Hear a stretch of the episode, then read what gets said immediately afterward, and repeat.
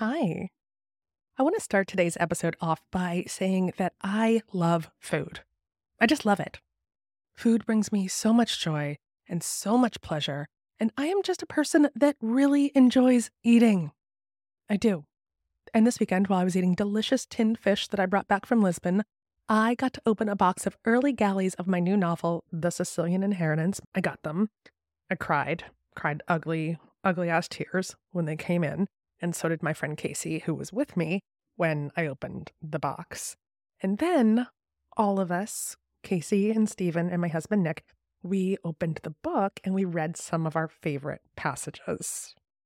And all of those passages were about food.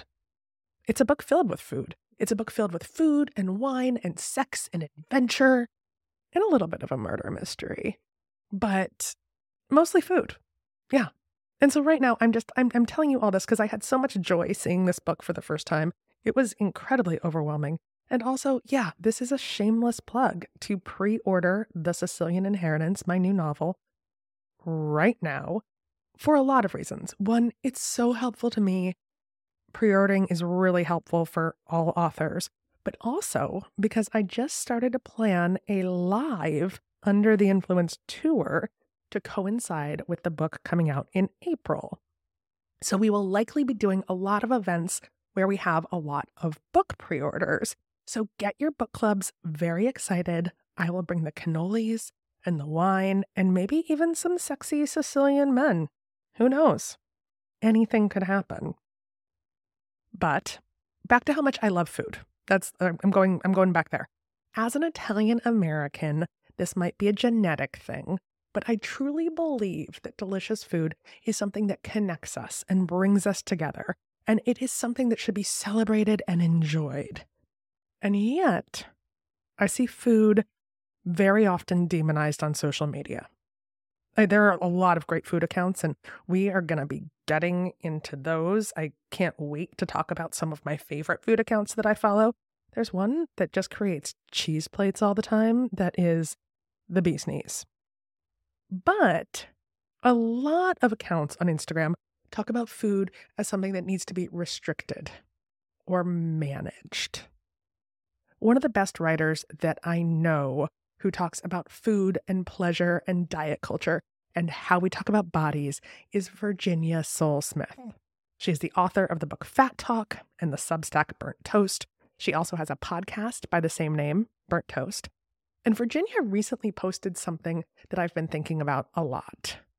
She's been posting about kid food influencers and how they promote diet culture way too early for anyone to be thinking about diet culture. You know, you know these people that I'm talking about. They're the ones who make the rainbow bento boxes for kid lunches, the turkey kale swirls, easy toddler meals in 5 minutes. I follow dozens of these people mostly because making lunch is one of the things that I actually hate doing more than I hate doing anything as a parent. And I don't feel bad about admitting that because if I could never make another kid lunch again, I'd be really freaking happy. I would love my kid to just eat the lunch in the cafeteria, but he won't eat the lunch in the cafeteria. So I'm, I'm constantly making the lunch and I'm following these kid influencers. Now, some of these accounts have given me awesome ideas to make the lunches easier. Jenny Mollen's Dictator Lunches is a chef's kiss of greatness. And it's also hilarious because everything that Jenny does is just gold. But a lot of the kid food influencer accounts can make you feel like shit.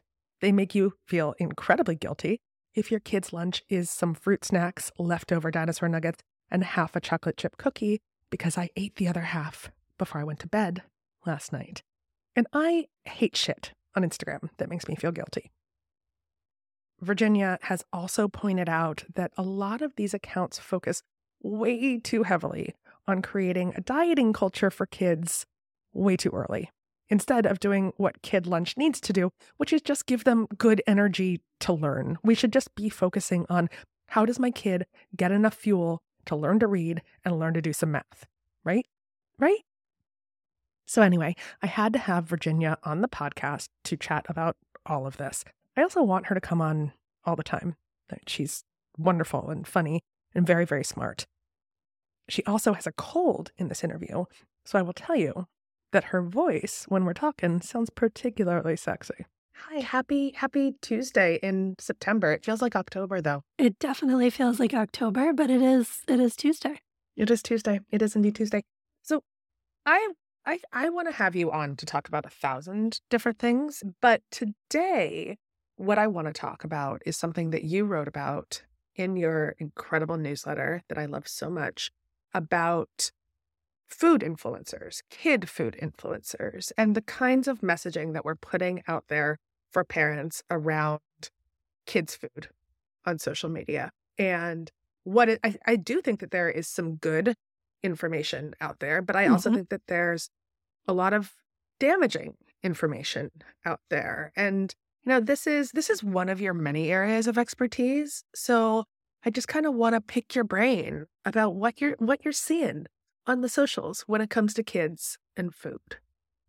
Yeah, there is a lot of good information. There is a lot of damaging information. Mostly, I think there's a lot of confusing information, which is, of course, ultimately damaging because it's this is not an area of parenting where anyone feels great being confused about, and we're mm-hmm. all already confused. Like feeding kids is fucking hard, so so hard. No matter you know, whether you have one of those like happy sushi loving toddlers or you have the kid who only eats three beige foods, like it is so much work, right? It's so it's so, so hard. Work. I mean, feeding feeding Charlie is really tough. He's a kid that only eats three beige foods. Yep. Yeah. Um, somehow he manages to grow. Yeah, they do. They do. I've got some of those too, and they definitely do grow and thrive. Um, but the judgment and the stigma around it can feel. Oh, yeah. re- you can just feel like you're constantly failing, and I think what I am seeing on kid food Instagram or kid food influencers in general is this rhetoric of, we know how hard it is.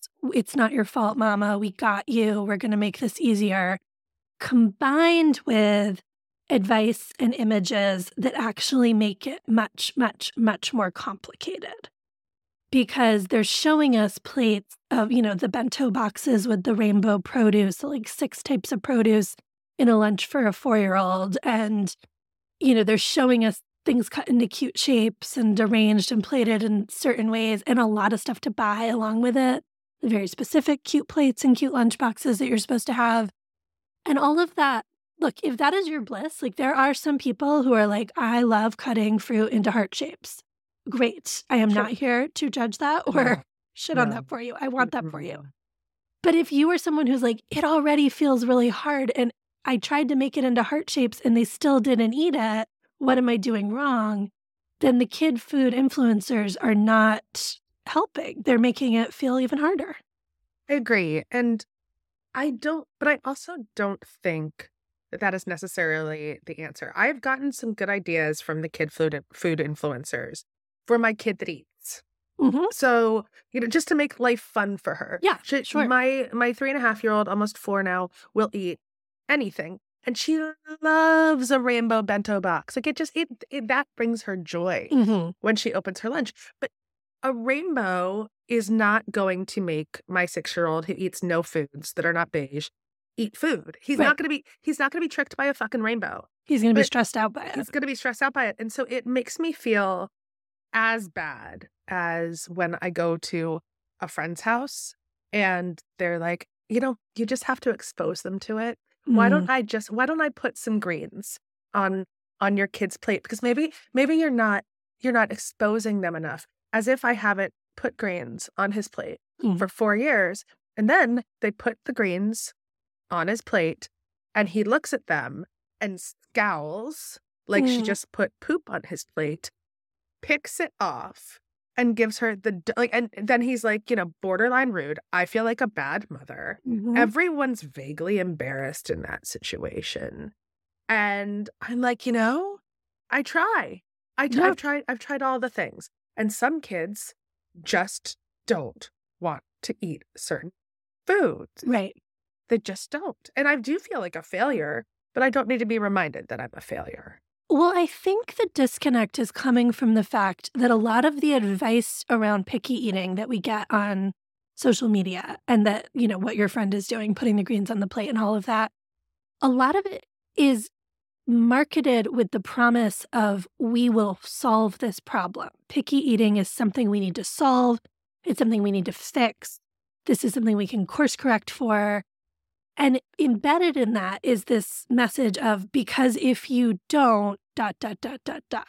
And the dot, dot, dot, dot, dot is if you don't fix your child's picky eating, they will never eat vegetables and they will, you know, die of scurvy at age 10. If you don't fix your child's picky eating, they will not grow up to like anything but refined sugar and processed carbohydrate. If you don't fix your child's picky eating, they will get fat. I mean, that's really at the core of it, right? Mm-hmm. Is mm-hmm. anti fat bias, is this idea that you're doing it wrong and you're going to end up with a kid who's fat and unhealthy and it's all your fault.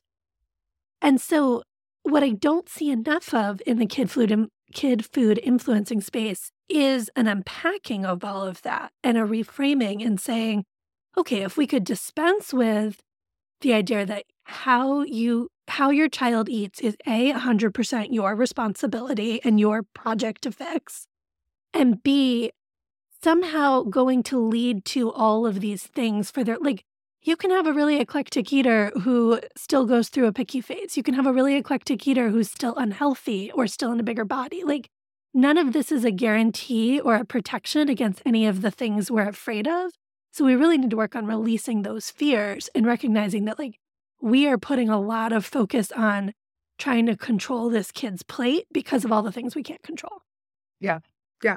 No, I totally agree. And I think that there is a lot of implicit anti fat bias in a lot of the kid food influencer packaging and talk. And to be to be honest, a lot of the kid food influencers are in very small bodies. Absolutely. As yeah. well. And so I think that that is also a problem because they're modeling, hey, do you want to look like me? Do you want your kid to look like me? Here's what I do. Um, and my my family is healthy. My family is healthier than probably your family because of what what we're doing. Yeah, as you're saying that, I'm sort of you know, mentally scrolling my Instagram feed in my head, and I cannot think of a single kid food food influencer who's fat or even in you know a, a bigger body of any kind. Um, yeah, I don't think I don't think. I mean, people are now going to message me and be like, "How could you ignore these wonderful people?" So please tell me. I would love it. I would love to follow them. totally, totally. Tell us. Tell us. but, just, I, follow, no, I follow. I follow a lot. I follow a lot of, yeah. of kid kid food influencers. Like I said, I like a lot of them and I get a lot of really good ideas. The other day I was following someone, also just kind of like, I need suggestions for other things to put in my mm-hmm. kids' lunches. Yes. Um, and so canned salmon. My kid loves salmon. And I never thought of like, oh, canned like I could just buy a mm. can of salmon yeah. for a dollar fifty. and and put that in in the in the bento box. That's for my good eater. For mm-hmm. my bad eater, I'm still going to put a do you want to hear what I put in in his lunch today? Yes. I put there it's all beige. It's all, there's no fucking rainbow there. Um he likes potato buns. So it's mm-hmm. a plain plain hamburger potato bun. Yep, uh, delicious. Uh, fig Newtons. Mm-hmm. Um a granola bar. Mm-hmm. And Triscuit. I mean, that sounds like a very yummy lunch that is going to keep him fed and give him the energy he needs to get through his day. Yes. I see nothing wrong with that lunch whatsoever. I don't either. And he, he's going to eat it. He's going to eat it. Yes. When I try, like, why screw with my kid's day? Yeah. When I send him to school with things he doesn't want to eat, he doesn't eat. Yeah. And then he's hungry and angry and he can't learn. And that just feels like torturing a six year old. Yeah. And torturing his teachers who have to deal with the grumpy kid who can't focus the rest of the day. You know, I mean, it's like no good. It's such a basic premise, but like kids learn better when they're not hungry. And no good comes of trying to use lunch, which is already like a rush time of the day for kids. They're navigating who they sit with and getting to the cafeteria and is there time to go to the bathroom and also have recess and all of that. Like, no good comes from making that also like a stressful eating experience. Like, they need their go to foods so that they can, you know, get fed and get on with their day. It's just not the place to try to force a bunch of new exposures for a lot of kids.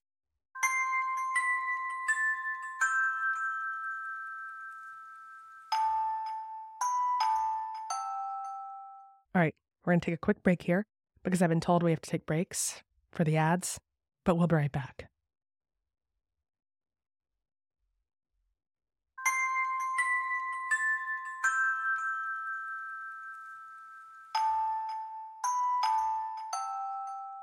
And we are back with Virginia Sole-Smith, author of Fat Talk and the Substack Burnt Toast.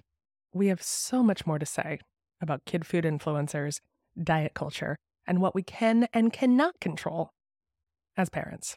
I think a lot of this boils down to this disconnect around how the division of responsibility gets communicated online. Do you want to go into that at all? I do. Yeah. Okay. Yeah. Okay. Let's let's do it. Okay, Yes. so the division of responsibility is this model for feeding kids developed by a, a feeding therapist and nutritionist named Ellen Satter back in the 1980s. And it was really a response to the clean your plate club approach that a lot of us grew up with of like, whatever's on your plate, you have to finish it. Of course, you have to eat your broccoli to earn dessert, you know, all that kind of old school thinking about food and kids. And this model says no, forcing kids to eat certain foods or to eat in certain ways backfires. And that is very backed by research. We have lots of studies showing that when you tell kids they have to eat one food in order to earn dessert, they eat less of that food, they like it less. They're all fixated on the dessert. Like, of course, right? You just made it forbidden. It's much more interesting now. Yeah. Um, yeah. And so the division of responsibility model says that parents are in charge of what foods are offered and where they are offered, meaning like you try to mostly have your meals at a table and not, you know, like whatever, walking around your house um, or in a moving car when possible. Um, and you're also in charge of what time meals happen. So you're in charge of the schedule and like when is it an eating time and when is it not an eating time.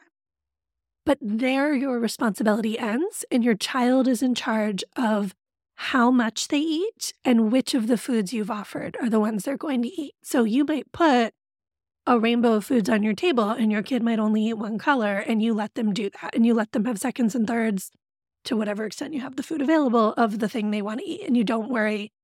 And the argument is that over time, you are gently exposing your kids to these other foods because they're on the table.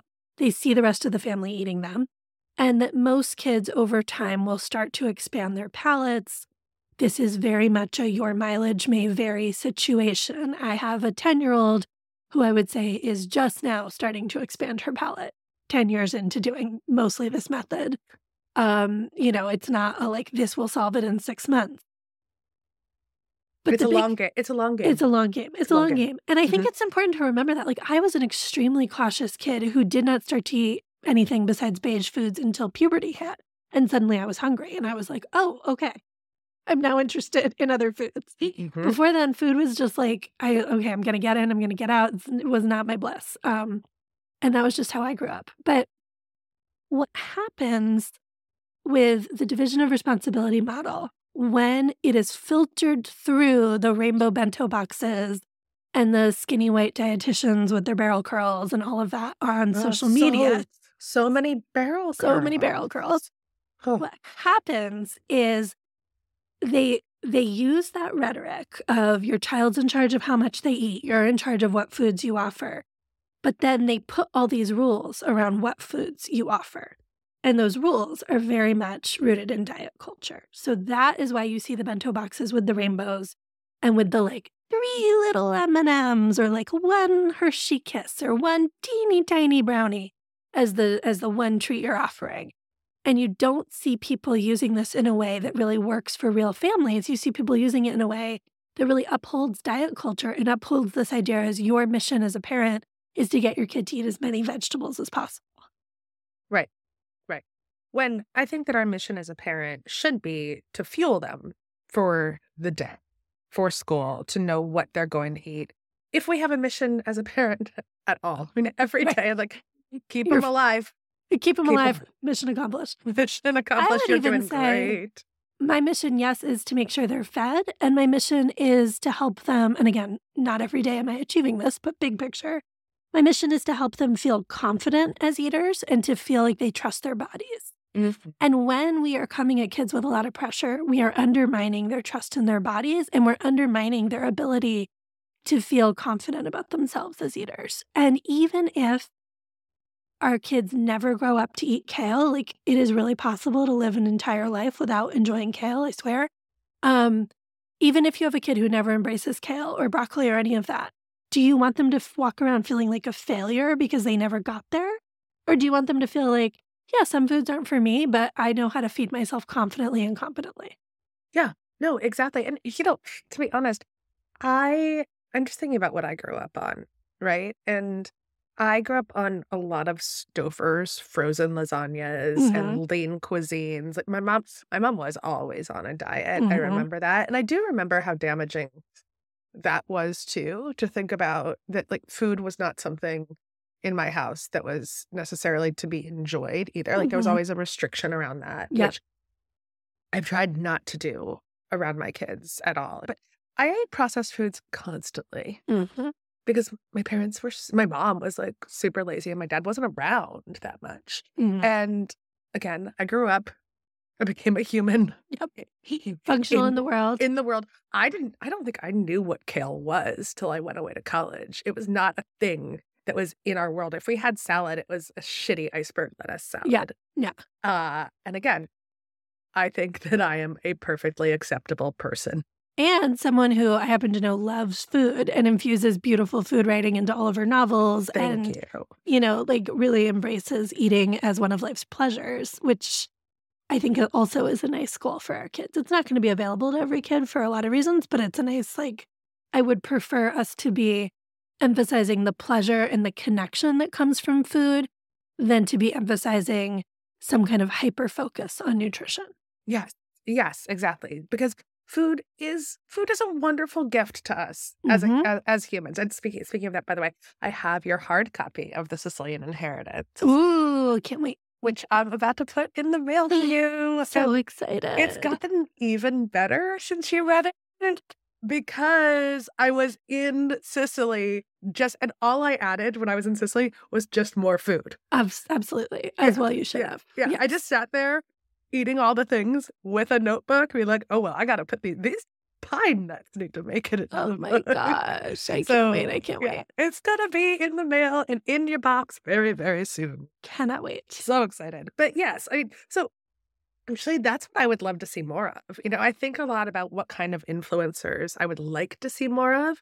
And I would like to see more talk about how to inspire kids to enjoy just the like pleasures of food, Mm. right? To like, to, to, to dive in and see food not as something, there's so many roles in our kids' lives. Yeah. Especially, it's, you know, we just, we just started first grade over here and it's very different from Yep. kindergarten. Yeah, I've got a And- first grader this year too. Yeah, it is and we- very different. and we do not like it. We do not because the because of the because of the rules and and you know he he he, he feels he feels like all of the restrictions that life puts on you. I think maybe for the first time. Mhm. So what if we can just remind kids that food is supposed to be fun and delicious and delightful and enjoyable and not put all of the weird food shit and rules that have been existing for so long on them because they don't they don't need more and they don't deserve it. Absolutely. And I would also say, what if we talked about food as a source of pleasure and connection while making the labor visible, like the amount of work that goes into preparing these meals? And that's another piece that I see kid food influencing often leaving out. Um, it's this idea that you're going to jump through these hoops to make these elaborate meals for your kids in order to solve their picky eating or to push them towards being this, you know, kind of eater that you want them to be. And we don't talk about, you know, the disproportionate amount that labor is falling on women or the fact that maybe that is just not realistic or doable for you at 6 p.m. on a Tuesday because you've got to pick one kid up from one activity and finish your own workday and get someone else to a piano lesson. And then also somehow dinner is going to happen. I mean, like if there was ever an argument for shortcut meals, shortcut ingredients, processed foods, lean, cu- not lean cuisine, because I mean, Yeah. that's a bridge too far. That's a that's a that's a that's a that's a, that's a But bridge too far. Stouffer, sure. Like, you know, Oh. anything that's coming out of your freezer that makes dinner easier, I am here for it. Absolutely. And when we don't normalize that and embrace that and talk about how to make that work, we're kind of quietly pushing that reality for many families into this place of shame where they don't see that represented online. And so people feel like they need to apologize for it. And this is another way that like kid food becomes a pipeline to diet culture because kids grow up understanding which meals their moms feel like they need to apologize for. And that's what teaches kids to apologize for how they eat and to apologize for eating. And then, you know, fast forward to everybody surrounding the cake at the office birthday party apologizing for eating it, or the cheese plate at your dinner party, and everyone's like, "Oh my god, I can't believe I'm eating the cheese." Like, no, Eat the, No. the goddamn cheese. we made the cheese board. Someone eat the cheese Someone and don't apologize. Or it goes. I mean, I'm gonna I'm gonna take it to an even more extreme spot because I just I want to bring this up. A kid diet influence, kid kid Yeah. nutrition influencers, and it it does start a pipeline very early that then leads into the whole diet influencing genre, which we'll talk about more later. And we just saw one vegan food influencer die of starvation I know, horrific. horrific Yeah. because she was eating nothing. I mean, essentially eating nothing. And Yeah. and she was talking about, you know, these extreme dietary practices of only eating raw very like, raw food. I was about to say very raw. I'm like, can you be more raw than raw? Um but yeah, and she was a very famous vegan influencer and and she passed away because she was literally starving herself uh for for to perform in this account and and Yeah. and and also had so and had so many followers that were following her recommendations Mhm. uh, and it's just it's i think that it takes us to it's the start of a very dangerous place there are again there are amazing kid food influencers out there i think i'm going to talk to one this week or or next week the one who recommended the the tinned salmon i was like i'm very into this Mm. idea uh but there's also there's also a real danger in starting early thinking about how to push certain ways of eating and certain diets on children that i think there is a direct line to what we saw from this one vegan influencer uh Zhanna Samsonova who did die from starvation Yeah. Yeah, I mean, I'll sh- shamelessly shout out my favorite kid influence, kid food influencer, which is my best friend Amy Palanjian, who does yummy toddler food, and I think has put more thought than anyone I know into how to get the diet culture out of her content, how to more aggressively speak out on the issues of diet culture and kid food, and who has just like the most amazing, doable, achievable recipes. um, lots of shortcuts, lots of straightforward ideas, and like occasionally does something with a cookie cutter, and then is like, you don't need to make it heart shaped. Like it's just like very straightforward about it, and I love it. wait i Um, think that's who i follow Is that who you're fol- who you're talking Shut to? up i th- That's- it might be it Oh, that would be really fun. yeah Um, Amy's amazing. Um, no, Amy is not the one I'm talking to this week, but Amy is one of the ones that I've been following recently. Yeah. Who I, ju- I only just discovered her. She's brilliant, and her Uh, cookbook is so good too. Another shameless plug um, Uh, for my well, friend. wait, no, connect connect me with her because I'm Yeah, gonna I do a whole ep- a whole episode on. Oh, you know what? I oh, I'm, I'm I'm on her Instagram right now. We're doing this in real time. She's got she's got dino nuggets on that fucking tray. Yeah, absolutely. Yes, Yeah. yes. She's great. She's super realistic and down to earth. And, you know, and I think has evolved. Like, you know, probably if you scroll way, way, way back, you'd see some Mhm. stuff that's more trying to be perfect and whatever. And she, as she had more kids, as her life got more complicated, was like, no, this is not, we don't need to be pushing, we don't need to be putting this pressure on ourselves. Like, let's No. not do that. And it's No, we great. sure we sure do not. Yeah.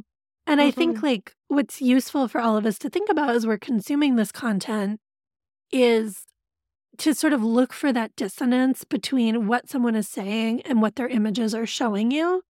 And if you're listening to them and it sounds sort of liberating and encouraging, but then you're looking at the picture thinking like, well, my kid wouldn't eat half of that, or I don't have time to make that, or now I'm feeling bad about myself. Like that is a like listen to that more than you listen to what they're saying because I am really concerned about the co-opting of rhetoric that I see and the way I see the diet culture being repackaged here and so that it's often you know much harder to spot and I'm I mean I'm happy to name a couple accounts if you want me to of the ones Yeah. that I Yeah, I would- well, and I, that's what I want to talk to you about. That you, and this is what the argument that you made so well that you are seeing a repackaging of diet culture just for children. Yeah, absolutely. Yes. Yeah. And again, I see it often combined with anti diet rhetoric and with division of responsibility rhetoric, which is what makes it so fucking hard to figure out for parents. Like, why is this still making me feel bad when it sounded like it was going to be liberating? One account that I think is well intentioned and often winds up in this place of promoting more diet culture than perhaps she intends to, or, you know, it's just this mixed messaging would be kids eat in color. That's a big one that people um, love. A lot of times people will say, like, I follow you and kids eating color. And I'm like, okay, but are you reading both of our content? Because we're sometimes saying different things. And yeah. I think, you know, she is a dietitian. She has a lot of nutrition knowledge, and she seems very committed to the idea of in giving kids a lot of nutrition knowledge. And she'll talk about how to do it in age appropriate ways. But often that means she's so kind of boiled down what claims she, you know, what she thinks a three year old can understand about carrots ends up being this kind of loosey goosey, not very evidence based way of, you know, like they don't give you night vision, you know, they don't give you superpowers. Um, and so talking to kids about food in this way is actually more confusing and misleading because you're giving them lots of information they're going to internalize as facts that aren't actually accurate. And if they don't want to eat the carrot or the purple cauliflower or whatever it is, you've just kind of made it more complicated for them to not want to eat it because you've been telling them how good it is and how good for them it is and that that makes them think that you know there are good eaters and bad eaters and now they're in the bad eater category and that's a tricky place to go and i've seen her you know i think she has given a lot of thought to some of the anti-diet concepts and anti-fat bias but when i see her talking about it there's always this kind of invisible footnote of you know not acknowledging her own thin privilege um, or acknowledging it in ways that sound real proud of it instead of saying this is a problem. Like there's just a lot in there that as you start to parse it, you realize, wait a second, this is this is giving me another set of rules to follow. This is giving me another standard to shoot for. It isn't making my life easier. It's actually complicating things for me. Yeah. Um, yeah. Yeah. Yes. And it's all it is all hard. Yeah, it is all hard and it's all complicated. I was saying this to a listener uh, the other day because I was on the uh, podcast Infamous with Vanessa Grigoriadis mm-hmm. uh, talking about celebrities and Ozempic. And I, I got I've got all the thoughts about about the Ozempic, and some of them some of them make sense to me, and some of them don't, and some of them are are you know they they contradict each other. Uh, and we were talking about certain celebrities and I said, I'm like, yeah, you know, this person looks, looks, looks, looks, looks great now. But like, I didn't, but then I had to like back up. Doing live podcast interviews is so hard too. So stressful. So yeah. stressful. Uh, because I also think they looked great before. And I don't think I even meant great. I just meant really different. Different. Yeah. really. And thinner. Yeah. And, th- and thinner and thinner. um, and so I just, I had to unpack all of that afterwards because just talking about bodies is hard and it's complicated. And we talked about this last time. Uh, I think about it so much more now in all of my own writing. After after we talked, you'll see too with Sicilian Inheritance, I took out just a couple body signifiers that were in there um, about how my main character Sarah's body looked, and they were body signifiers that I had used for for a long time that I just didn't want to use anymore.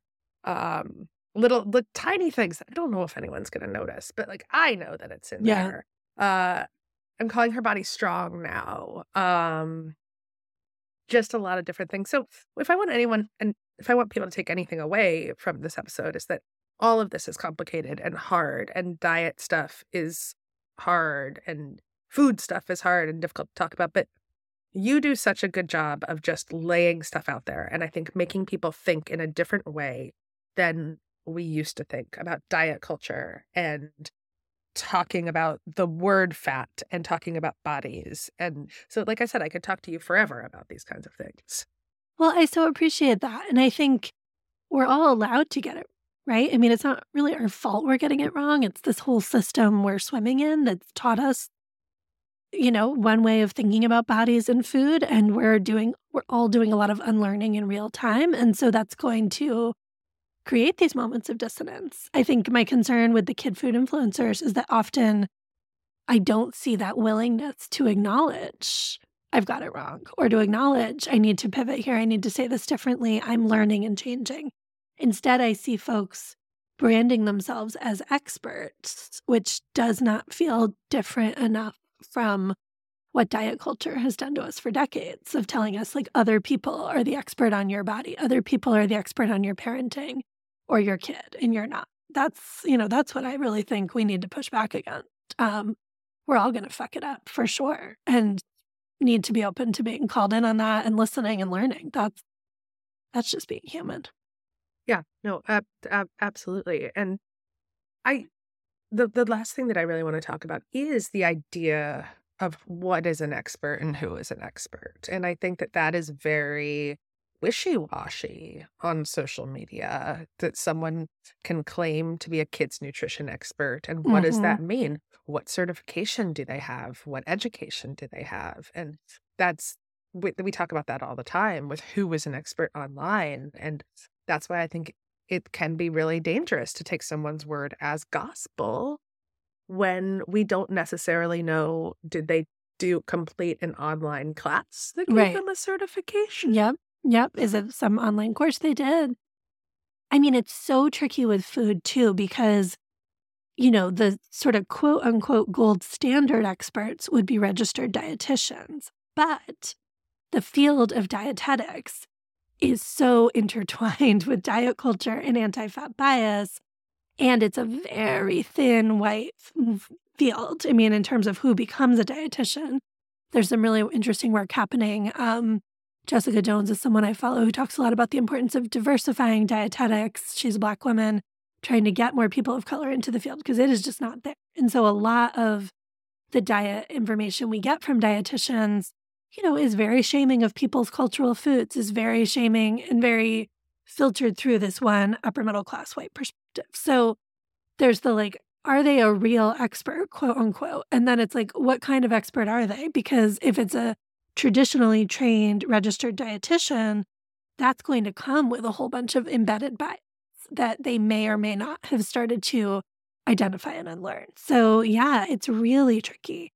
And then, even, you know, there's also a lot of RDs or other folks labeling themselves as nutritionists online who don't have a clinical practice or haven't had one in a really long time and who aren't regularly feeding kids the same age as your kids. And so, their advice is going to be a little out of touch, perhaps, with what you're actually dealing with. So there's just so much there. I mean, in terms of filtering, you know, and then there's also the valid criticism of someone not being a dietitian. Amy, for example, is not a dietitian. I am not a dietitian. So you could say, like, well, how are you guys even qualified to talk about this at all?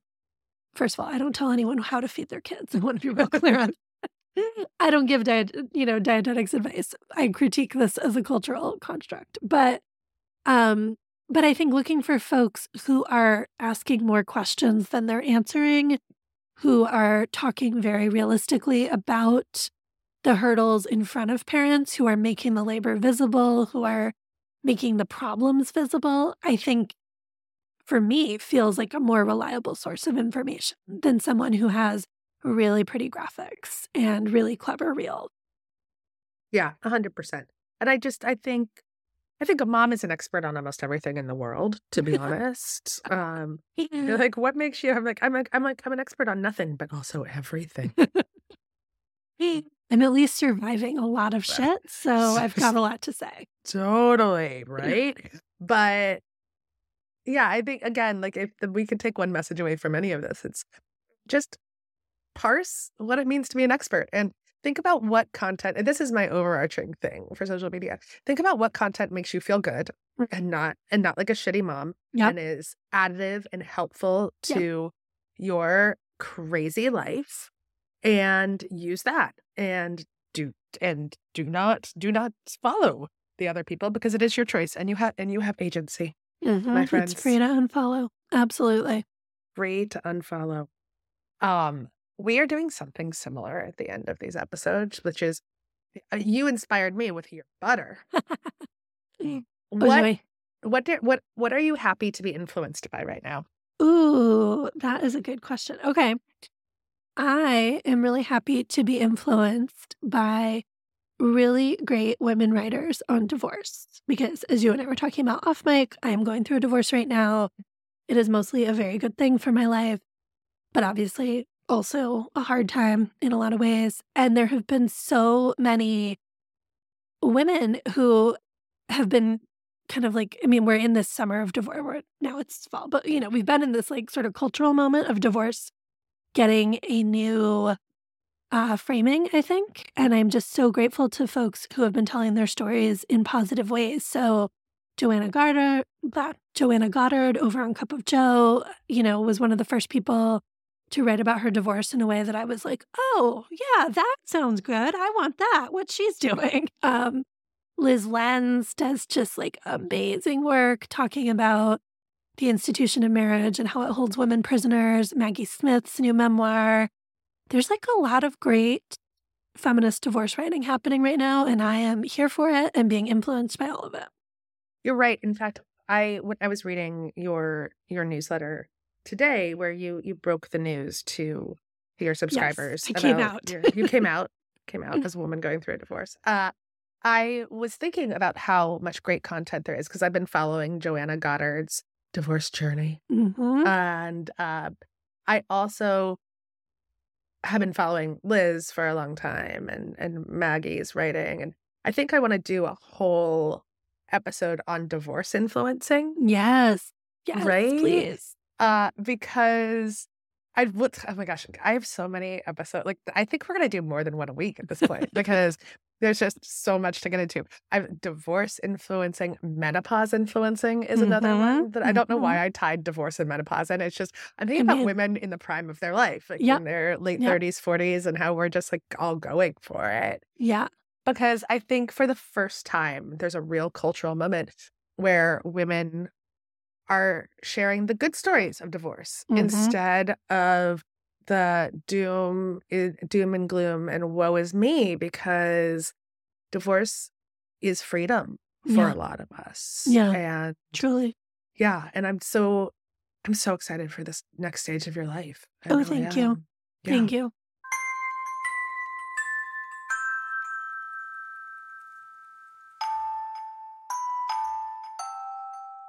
And that's it. That's all we've got today, friends. I love everything that Virginia said, and I have so much to chew on about kid food influencers and who and what we should be listening to while we're feeding our kids. Should we be listening to anyone? Or should we just keep winging it? I'm just going to keep winging it, friends.